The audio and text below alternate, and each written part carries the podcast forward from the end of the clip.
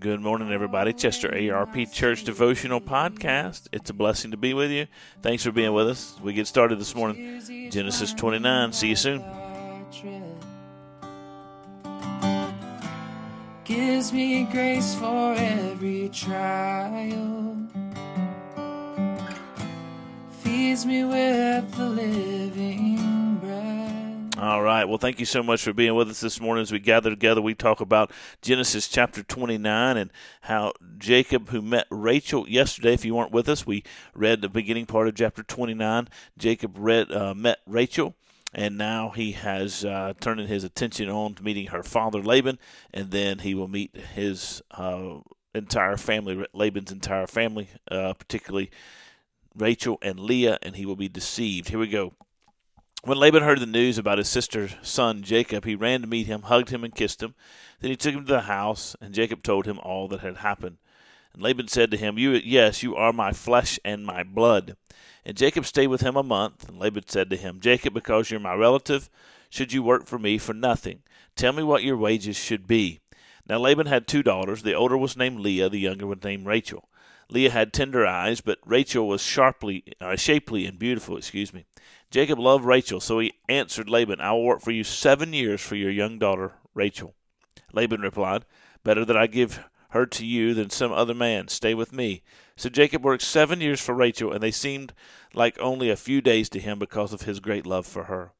Then Jacob said to Laban, Since my time is complete, give me my wife so I can sleep with her. So Laban invited all the men of the palace uh, and sponsored a feast. That evening Laban took his daughter Leah and gave her to Jacob, and he slept with her, and Laban gave his slave Zilpah to his daughter Leah as her slave. When morning came, there was Leah. So he said to Laban, What have you done to me? Wasn't it for Rachel that I worked for you? Why have you deceived me? And Laban answered him, It is not the custom in our country to give the younger daughter in marriage before the firstborn.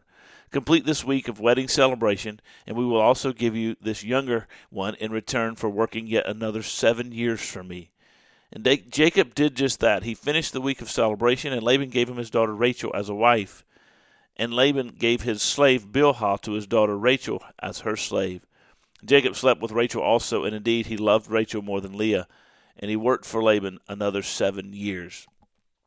Now, this is an interesting story. Uh, Jacob is a deceiver. There is an irony, a kind of poetic justice in this story. Jacob deceived his brother Esau, got his birthright.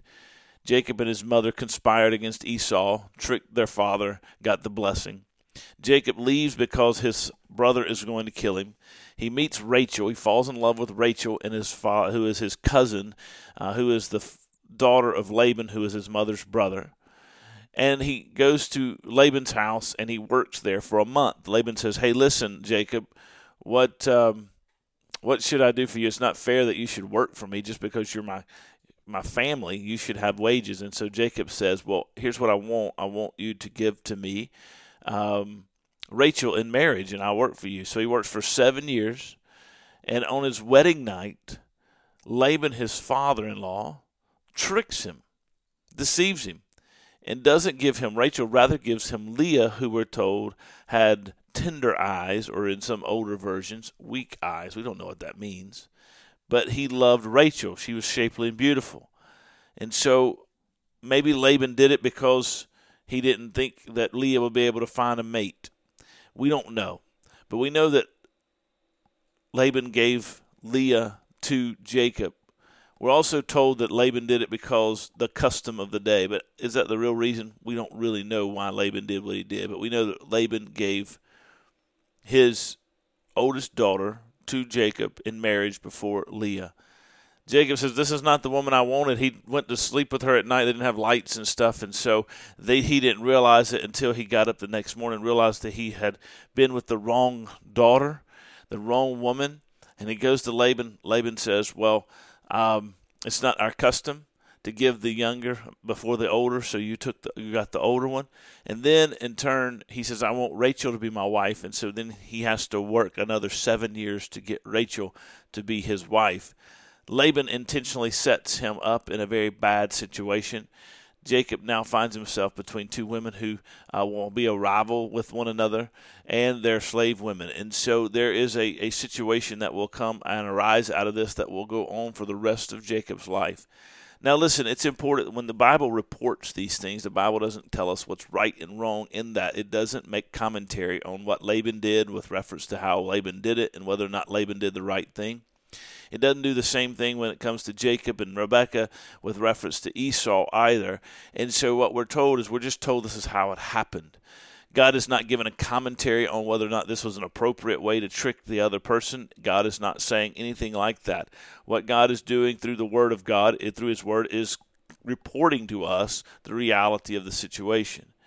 Now, here's the thing that I want to learn from this. What I want to learn from this this morning briefly is we get put in difficult situations because others have deceived, others have sinned against us, others have created turmoil in our lives. We can't control that. It is what it is. Jacob couldn't control this situation. Once he found himself in a bad, difficult situation, he couldn't get rid of Leah. He'd already married her, already slept with her, and therefore had consummated the marriage. She was his wife. He couldn't just throw her to the curb. He loved Rachel, so he did what he needed to do to get Rachel to be his wife we, we've got to learn sometimes you've got to put your head down, you got to slog through.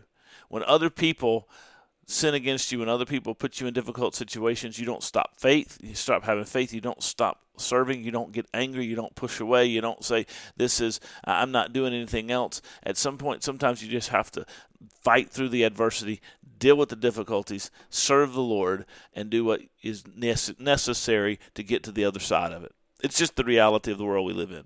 People are going to sin against you. People going to wrong you. People going to do that. And guess what? You're going to do that to other people. So we've got to press on.